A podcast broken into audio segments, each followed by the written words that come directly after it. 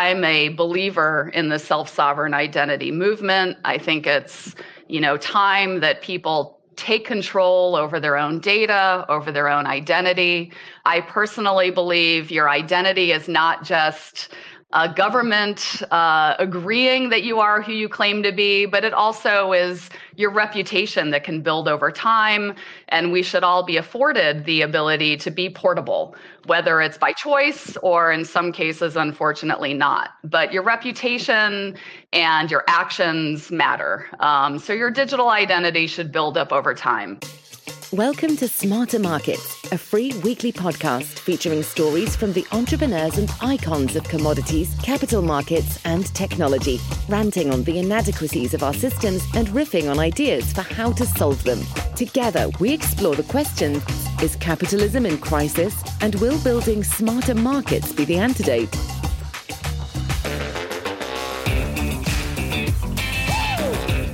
Welcome to Smarter Markets, a weekly podcast that explores how financial and technology markets can be redesigned and improved to better serve market participants and society as a whole. Smarter Markets is brought to you by Abaxx, and I'm Michelle Dennedy, your co host and guide through the intersection of privacy, security, and digital technology. We are delighted to welcome Sarah Clark the Senior Vice President of Digital Identity at MasterCard, to the program today as we continue to examine the evolution of digital identity and how self sovereign identity specifically can help bring trust and privacy back into a consent based economy. Sarah and her team are laying down a global, interoperable, reusable digital identity network at MasterCard, and she believes that trust and identity are the foundation to the continued expansion of digital user experiences. Spoiler alert, I agree. Stay tuned. The latest installment of Identikit Sequence X is coming up next. And now back to this week's episode of Smarter Markets. So, welcome, welcome, welcome, Sarah Clark. I'm super excited. We have been dancing around each other's schedules all summer. So, I'm super excited to have you on the show during Identikit X. So, welcome and uh, tell us a little bit about who you are. Introduce yourself, Miss Sarah. Yeah, so first, thank you for having me. I'm really thrilled and excited to be here. I do listen to the podcast, so it's a big joy for me to be featured on it, I guess. Um, so, what I do is I head up our digital identity strategy and global business at MasterCard. So, we are working towards building another network um, that extends our payments capabilities into identity. And I'm thrilled to be here to tell you more about that and our perspective on the industry. I love it. So let's just get into it. So, identity you would think this is a simple, easily defined, universal understanding. As we know, it is not. How do you approach identity? And then after you're identifying identity, let's identify digital identity. And is it the same? Is it different? Oh, that's actually, I guess to your point, it's a question that's more complex than meets the eye. So I've been personally floating around the identity industry for a number of years. And I think if you would have asked me that question a decade ago, I may have had a simpler answer. but being engulfed in the industry, especially with digital identity, it's very fragmented. There are issues with inclusion. I think that at this point, many of us know that there's a billion people on earth that essentially have no identity because they don't have a government issued identity document, which is sort of the, the foundation for all of that.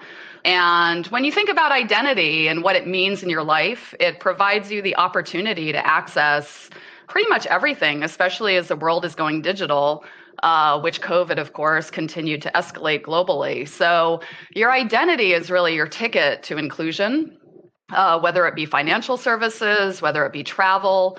And um, if the underlying foundation isn't serving good people well, um, it can become very problematic very quickly. Uh, so, identity is something that we need to have injected into our digital lives so that it's more effective so that it uh, serves real people well. and so that it also is combating you know fraud well uh, which is also a rising vector so it's so important and i think that people that aren't in the industry sort of maybe take it for granted a bit but when you really start to peel away the onion there's a lot there there's a lot of issues that we need to solve and uh, there's a reason why it's getting tremendous innovation attention as well as investment because there, there's a lot to solve for, but there's also a lot of opportunity to make a lot of people's lives a lot better. I, so you've touched on some of my favorite themes, of course, which is you know inclusion, opportunity, services, innovation. And let's go about this two ways. I, I actually was um, I, I ordered a book yesterday about the Dominican Republic's approach to documentary identity and they've and I don't I haven't read the book yet. I did watch the uh the debate, but apparently they're in many parts of the world to your point there are undocumented over a billion. We don't know what that number is because they're not documented. And then there's other people who are shuffling around. There's about 65 million people on the move from, you know, fighting climate change or or places of conflict, etc.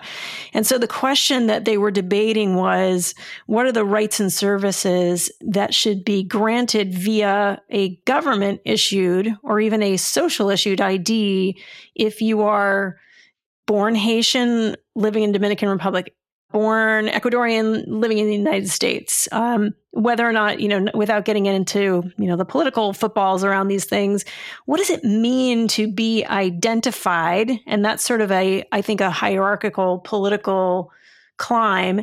And then what does it mean to the person? And I think this is where it's fascinating to me that a company like MasterCard, my identity in my pocket is purchasing power, it's freedom and some safety from not having to carry currency that can be easily alienated. It's a sign that I should be allowed in a, a restaurant or someplace where they charge money.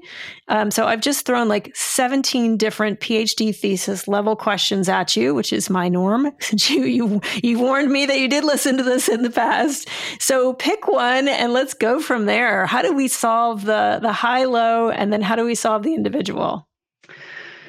Yeah, so I guess just let me start by your comment about MasterCard conceptually being in the identity business and the value that you know a corporation like mastercard brings because i know this is a series on self-sovereign identity and i also know that uh, for some of your listeners it might seem like you know kind of a conflict like having a player like mastercard sort of injected in a movement that's all around giving more power to the individual. So there's, I guess, to our earlier point, there's an interesting tapestry around uh, the requirements around proving your identity.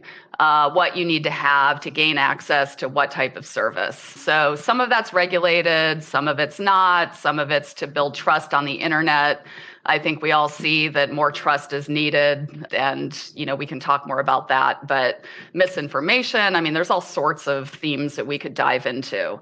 But an entity like MasterCard can really help further the evolution of the topic, whether it's inclusion oriented or first world oriented, because the concept of you need a digital identity in order to be included in society, whether it's through an NGO, um, if you're a displaced person and you want access to you know services, or whether you're in a first world country and you want to do an Airbnb, the core concept is the same. You need to prove that you are who you claim to be, so you can be provided with a specific type of product or service.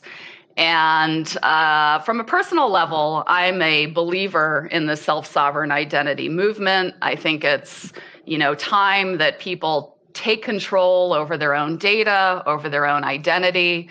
I personally believe your identity is not just a government uh, agreeing that you are who you claim to be, but it also is your reputation that can build over time.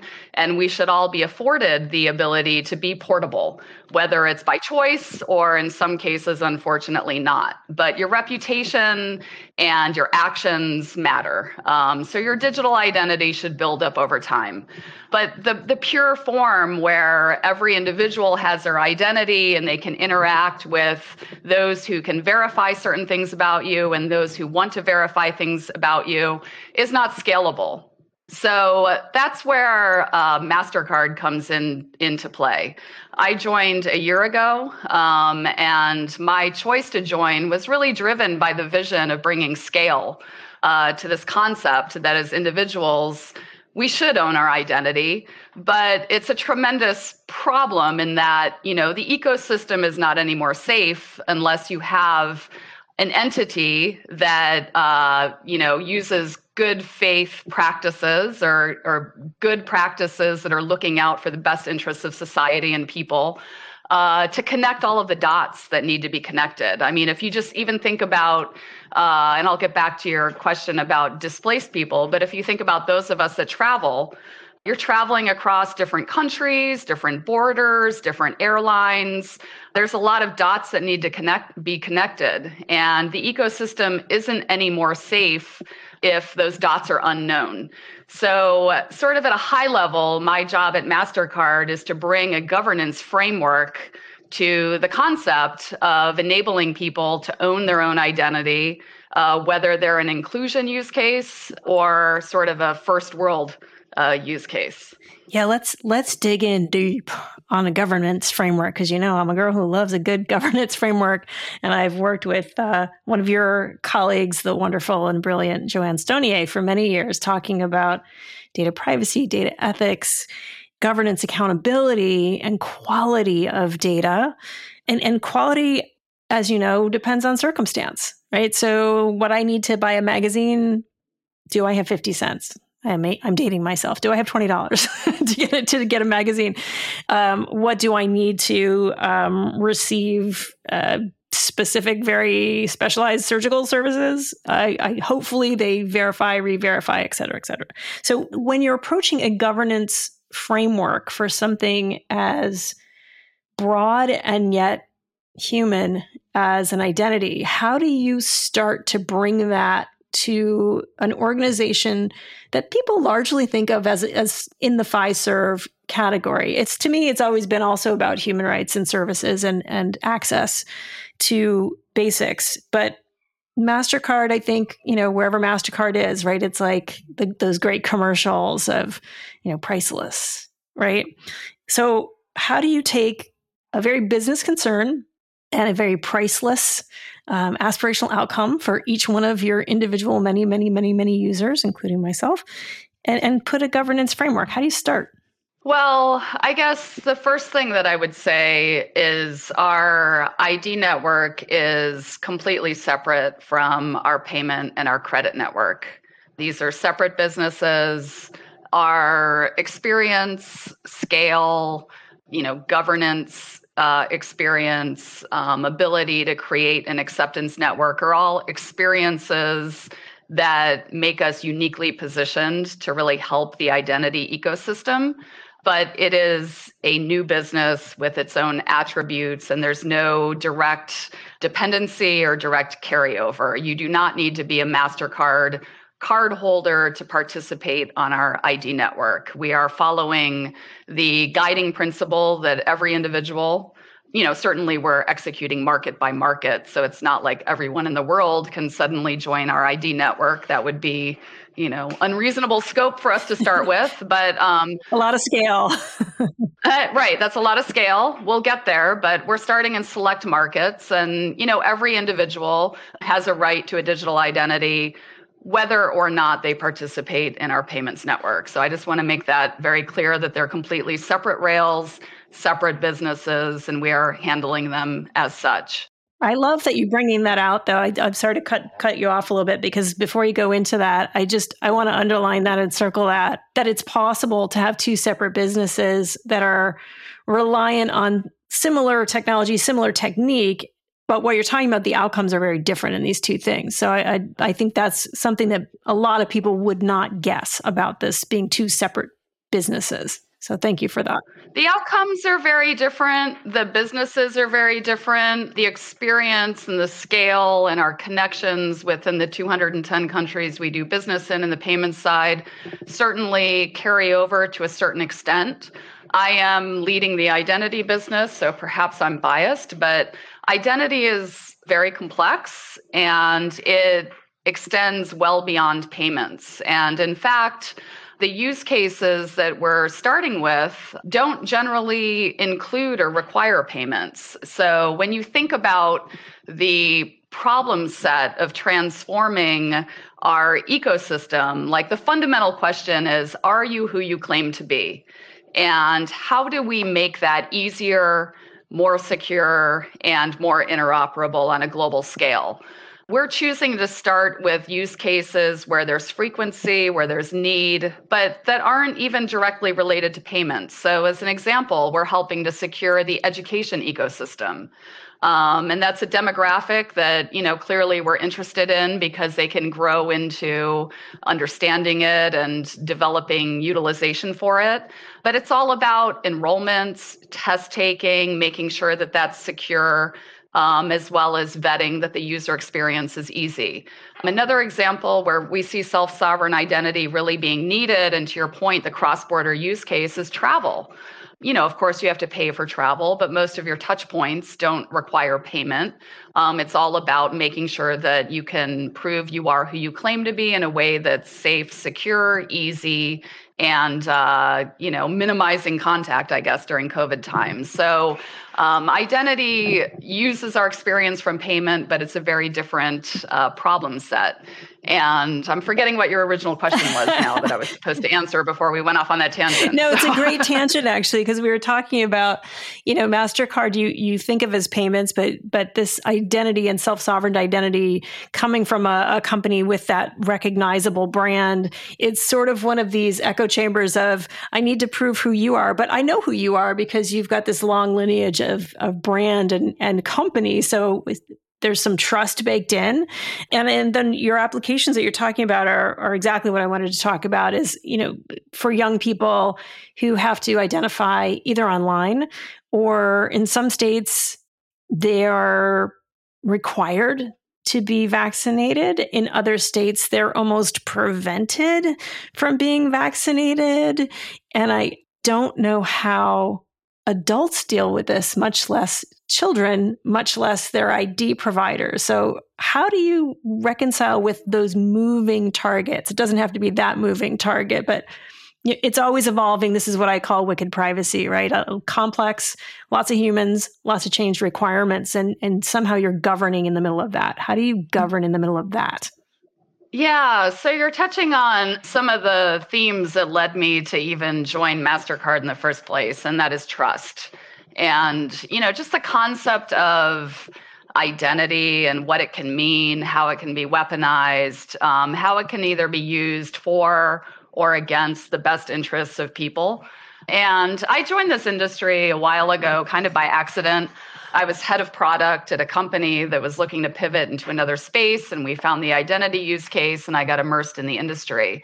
And I genuinely believe that although today we don't really see that young people or people in general are that concerned, at least by their actions, on their data privacy and the questions of trust and who has your data. I really believe that that's an emerging concern when you look at everything that's happened with social media, when you look at, to your point, sort of the vaccine, you know, debate about carrying your credentials, whether we should or should not be able to use those to be granted access to different types of services. And it's really important that a governance framework exists that is protecting the interests of the individual in terms of data privacy. So at MasterCard, we're certainly following those principles. Um, as you very well know, data minimization, only sharing what's needed, is a key part of that component. So when you look at, you know, why are you really being requested for your vaccine credential? It's really to ensure safety for a certain type of user journey. And it may not only be a vaccine, it could be a COVID test, it could be something else that excludes you from even having to uh, participate in that requirement, you know, whatever the policy may be. Uh, one of the keys, I think, to protecting individuals is data minimization, uh, consent, and transferring what's needed to support the use case at hand and doing that in a responsible way where that data is not being tracked, where honeypots aren't being collected, where we're not contributing to data breaches. So I think it's tremendously important that we evolve the ecosystem around those concepts. And, uh, you know, I'm happy to say that we are following those types of responsible protocols. And that's part of what drew me to this position uh, because I've always wanted to be part of the solution and not part of the problem. But I think it's, you know, it's unclear exactly how all of this is going to go down with respect to the vaccine protocols. People do want to travel internationally, they want to be safe. We are participating in various initiatives to help facilitate that.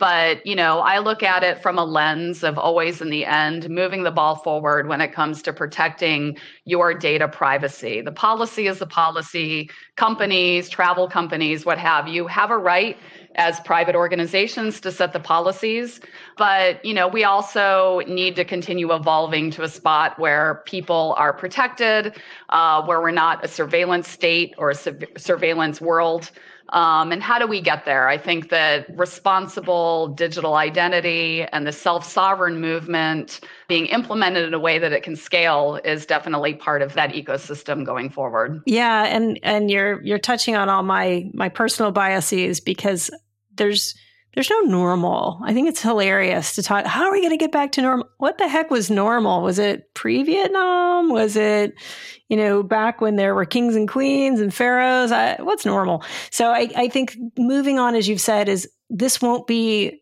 the last thorny issue.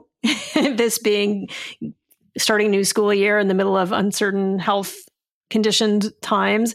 And I think what we hear from every responsible person is we are not going to stop wanting to see each other on other parts of the planet. Now that we know that there's another side of the world, we're going to get there.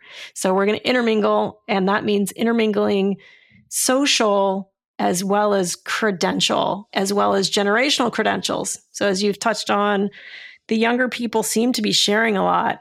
But boy, when you dig into them, they're pretty proficient about designing a persona and signaling who's in the cool kids group and who's not. And my teenagers every day shock me with, oh, this little finger gesture is like from 1990, and the way you do your eyebrows shows that you're blah, blah, blah. I'm like, geez, Louise, those are all identity signalers.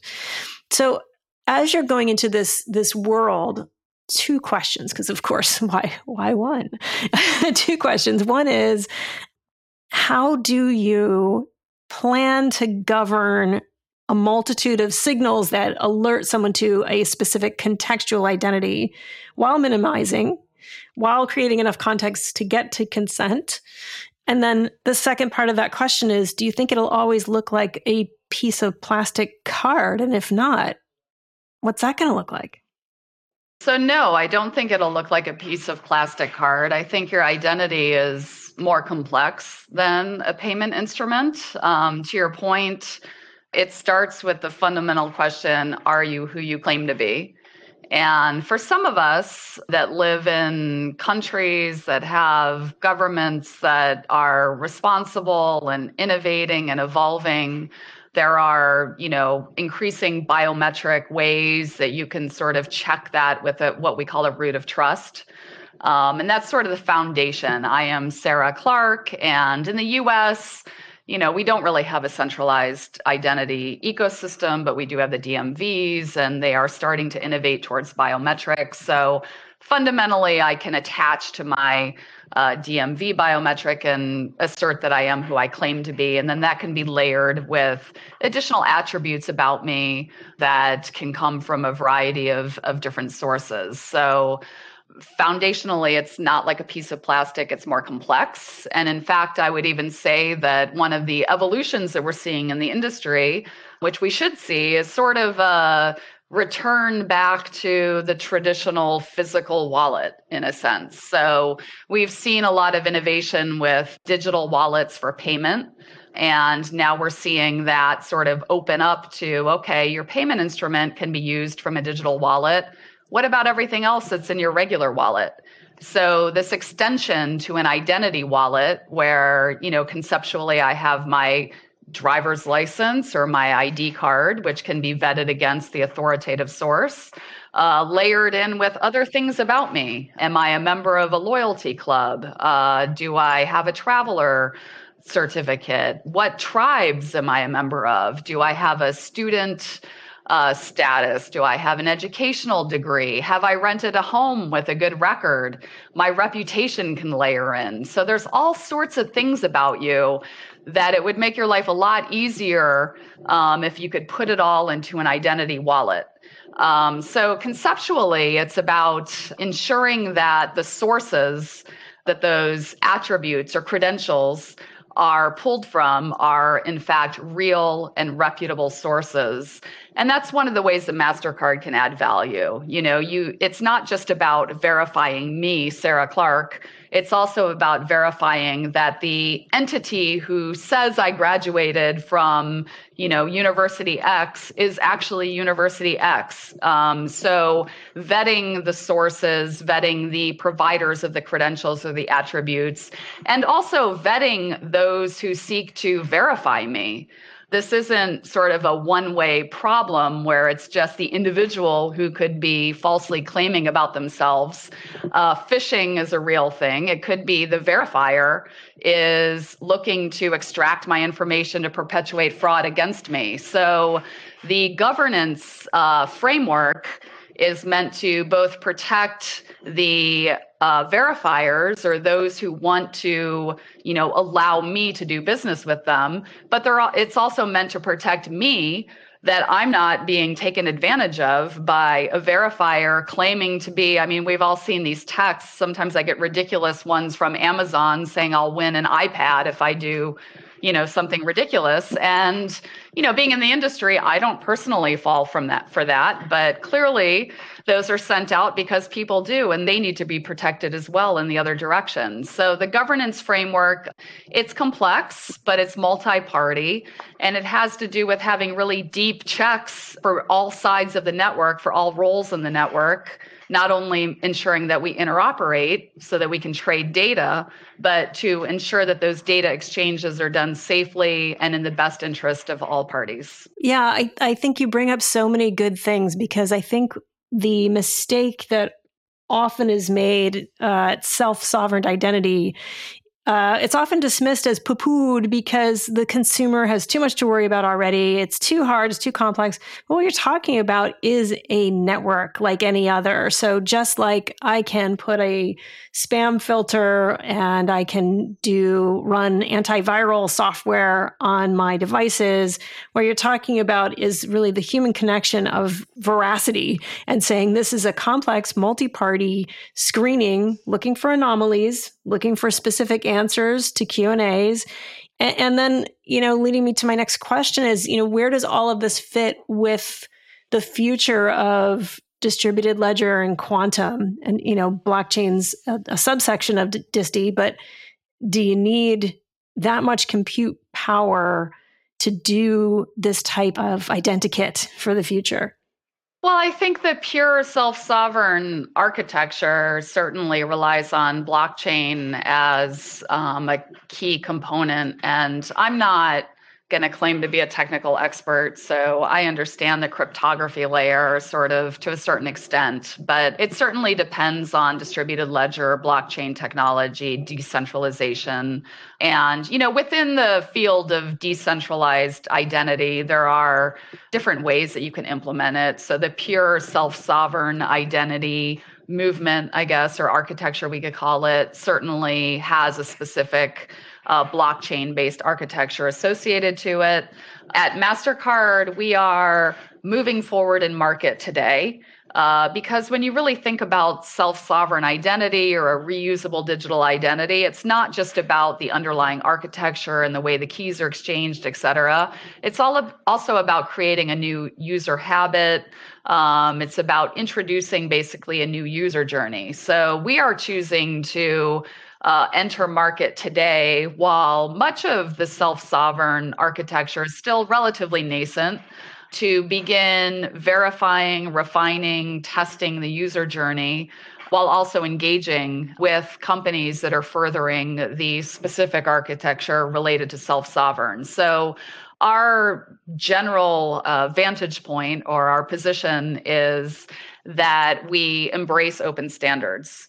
And that can mean the standards that exist today, but it also means we're deeply engaging with the self-sovereign movement of the future. So, do you need a high power, you know, architecture, quantum computing to pass identity info? No, probably not. But do you need to be always considering the network effect?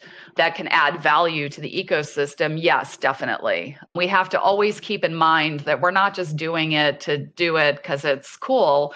We're doing it to solve real problems in real people's lives. Uh, so making it easier uh, for people to participate is a key problem, but also reducing fraud is a really key problem. And there's been a ton of innovation with respect to digital identity. Can you prove you are who you claim to be using, you know, different emerging techniques that exist? Yes, you can. Uh, I used to drive a business on that front, but you know, in tandem with that, innovation has been rising fraud. Um, and one of the best ways that we can overcome that is by uh, being more deliberate with governance, but also by really utilizing a network effect to mine out, you know, anomalies and other things that that require a network at scale to really be able to recognize these patterns and to be able to be effective. Because fraud is a big business, and you know, we need to continue to invest in reducing it. Yeah. So as you're talking to me, you're hitting on a couple of different cylinders, which is there's there's Geeklandia who are geeking out and loving what you're talking about, bringing all of these technologies, but there's also what you're bringing to the table is a lot of human here, right? It's how do you drive what you're talking about in the, the very beginning, the haves and the have-nots the disparity of the haves. You know, there are very wealthy people who live next door to each other who are treated very disparately based on what they look like and who they love or all sorts of different things. So how does all of that humanity and and the techie stuff, how does that come together for you? Is this like a deep dark past uh, Sarah Clark story that that got you to this epiphany or is this just years and years and years of doing what works for the customer really? Actually, I love that point because we have not touched on just the power shift that digital identity can bring to the world. And, you know, I'm sort of diverging from official MasterCard position, maybe, but that's all important to me from a personal level. And, you know, it's really not that divergent. I mean, part of why I joined MasterCard is because of a reputation that's steeped in doing what's right. And, you know, it's been a joy to discover that there really is a commitment to diversity and culture and all of that. But from a personal level, you know, one of the things, one of the reasons I'm so passionate about digital identity is exactly what you said. It can really shift power away from centralized entities back to individuals and create a level playing field. Like going back to the concept of data minimization um, if i'm sharing what i need to in order to apply for a job or you know apply for education other factors about me that maybe i couldn't prevent from sharing before uh, may no longer be a factor. So these are all outcomes that you know may not be my specific focus while we're trying to spearhead a commercial business and vet user journey and meet certain use cases. But in terms of the vision for the future, um, I think these are very powerful and meaningful. And, you know, I'm personally at the point in my career where I want to make an impact on the world that's more than just dollars. Um, so I think there are so many just uh, you know, I could go on forever, but I won't. But there's so many good outcomes that can result from a responsible digital identity ecosystem. And, uh, you know, part of the reason I'm so excited to be driving this at a company of the stature and uh, position in the global market as MasterCard is because if you do it with the right design, the right intent, these outcomes over the course of the next, you know, 60 years will uh, continue to evolve. It'll take a while. Uh, if you look at credit cards, you know, this problem started, I think, in the 60s, right, where issuing banks wanted to issue their own cards and it was a mess and a network stepped in. So this isn't a short game, it's a long game. But you know, one of the outcomes is leveling the playing field and shifting power away from honeypots, away from corporations, back to individuals. Well, and even as society has changed, it's really not that long within my lifetime that a woman, a married woman, could not get a credit card without the co-signature of her husband whether or not that husband was any better economically or any any more fiscally responsible. And in many cases not because the woman as we've seen often is the the power you know the CFO of the household I myself named both of my daughters gender neutral names so I think there's various ways that we behave in our society to gain a slight access against existing bias. And then the question is as you're building out your governance framework for a self sovereign identity, how do you gut check? How do we check against our own biases as, you know, women of a certain age today uh, versus what I think in 50 years uh, my daughters will think is ludicrous? Yeah. Uh, well, first, let me just say I'm watching The Handmaid's Tale, and I'm like reminded of how easy it is to go backwards and that's a great show for anyone that hasn't seen it but you know I, I don't know if i have a brilliant answer to that i think combating bias starts with awareness so uh, certainly i'm engaged mastercard's engaged in groups that are looking at as an example bias in biometrics bias in uh, AI and machine learning.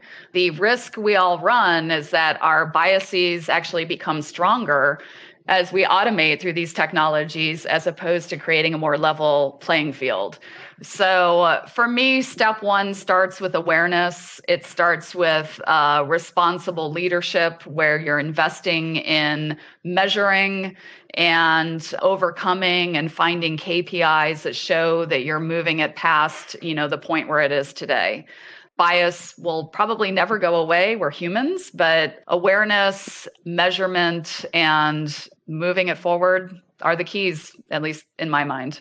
So how do how do you hedge against some of this change? I'm going back to the smarter market side of our, our hedge fund guys and our investor guys how do we start to look at the indicators of what's going to be powerful, what's going to be popular, what's going to be uh, investable with a self-sovereign identity? Is it is it a leading indicator of travel? Is it a, a, corollary of how much ice cream we want to consume because we're depressed, or how much alcohol we're going to stop having after we're out of lockdown? I, am just all these sort of consumption-based, uh, business-based there are correlations here. And I'm wondering how does this fit into a smarter market in terms of predictability of both consumption and, and abstinence, I think.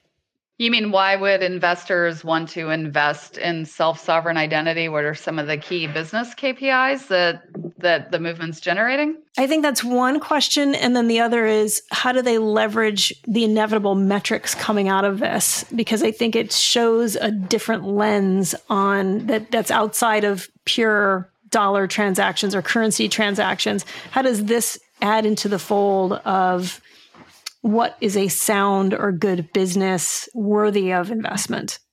Yeah, so I guess maybe a couple comments. I'm not sure if I'm exactly understanding your question, but I have a couple of comments based off of what I do understand. Um, I think first and foremost, this digital identity, decentralized identity, self sovereign identity is getting investment, is getting innovation because it does contribute directly to top line and bottom line today and that's important because you know you need money to innovate and money you know fortunately or unfortunately flows from the you know top line and bottom line impacts of today.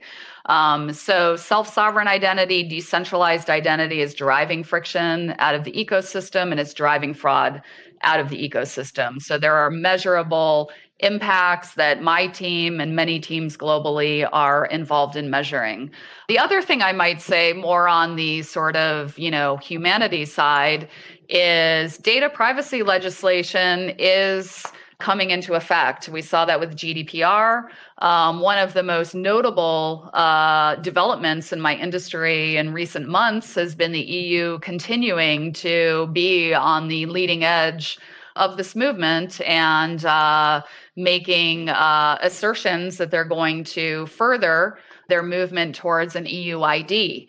And by doing that, they have um, implicitly sent a message that they will be supporting a self sovereign identity ecosystem and uh, furthering their commitment to the data privacy of their citizens, as well as maybe it could be interpreted as a bit of a negative uh, slant towards some of big tech.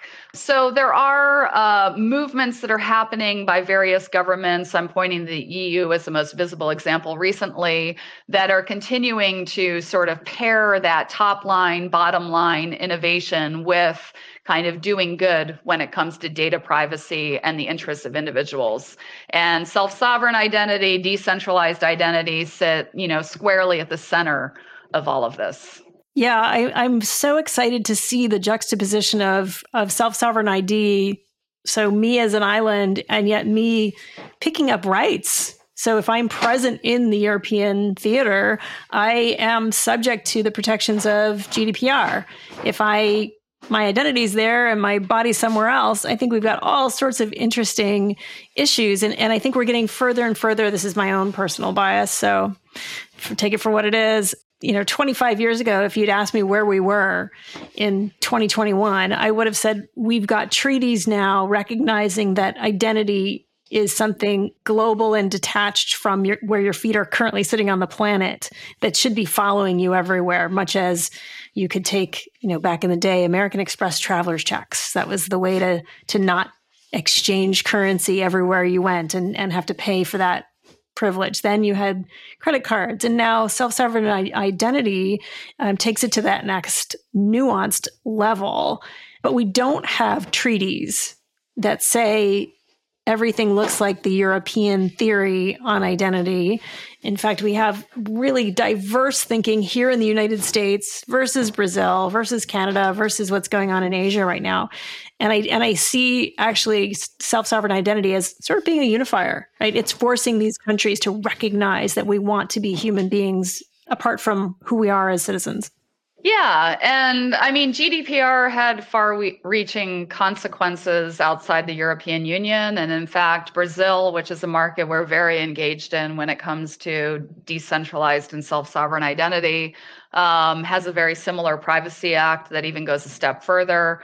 So it started a wave um, of thinking, and you know the awareness it's just creating globally is also a factor but yeah, I mean, I guess the sort of good news about it is, you know, again, the concept of a reusable digital identity is not just good for individuals. And again, I think this is why it's really important that we have companies with clearly stated values that are driving this industry forward because it could go it could be used in a very bad way i guess if you just sort of look at the technology and the concept but you know it's good for the top line it's good for the bottom line. So we're seeing innovation globally and in all the markets that you've named there are clearly uh, forward movements towards reusable digital id um, if you look at singpass in singapore that's you know one of the success stories. Brazil has one of the most abundant growing fintech markets and just innovation markets. And there's tons of need to include more of their uh, citizens into these emerging ecosystem, whether they're financial or what have you. Um, and there's a lot of innovation going on. The government is moving forward with supporting identity initiatives even in the US, where, you know, we have a very fragmented system, we do see certain states, even Florida, you know, moving forward with mobile driver's license. Um, so there's there's innovation happening globally. And overall, if you look at the big picture, if it's tied together with a responsible ecosystem that's putting the individual at the center, um, it's going to be, you know, good news uh, when we look at the long game. So, Sarah, I'm I'm so fascinated by your really fresh and unique thinking here. Let's talk a little bit about your background. How did you come? You said you accidentally fell into the world identity. I think almost all of us can say the same. Um, artist, engineer, legal wonk, politico. Where'd you come from, Sarah Clark? How'd you get here? Well, I have, from a professional standpoint, my background is in product management, and I love the field. Uh, You know, I'm passionate just about sort of the mechanics of product management. But I was head of product at a company here in San Diego called Mitek If you live in the US, which you do, but um, maybe not all the listeners do, uh, and you capture a photo of your check which of course are dying, but many years ago they were still quite widely used.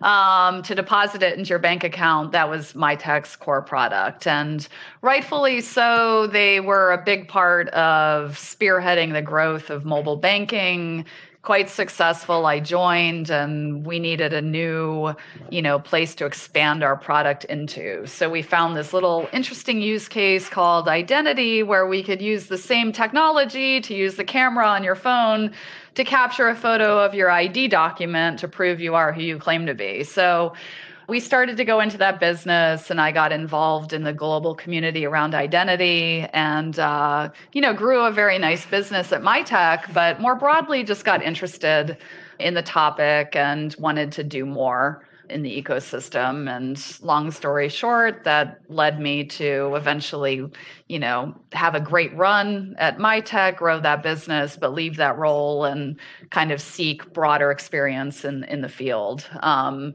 you know, I've always been a person that you know thrives on purpose and you know, impacting someone's life. So for me, it's like this great, you know, joining of my passion for product and technology and being part of the technology sort of sector, uh, but pairing that with sort of a desire to be having a real impact. So I love it. I see this as the industry I'm going to retire out of at some point, but not anytime soon because I think we have a lot of work left to do.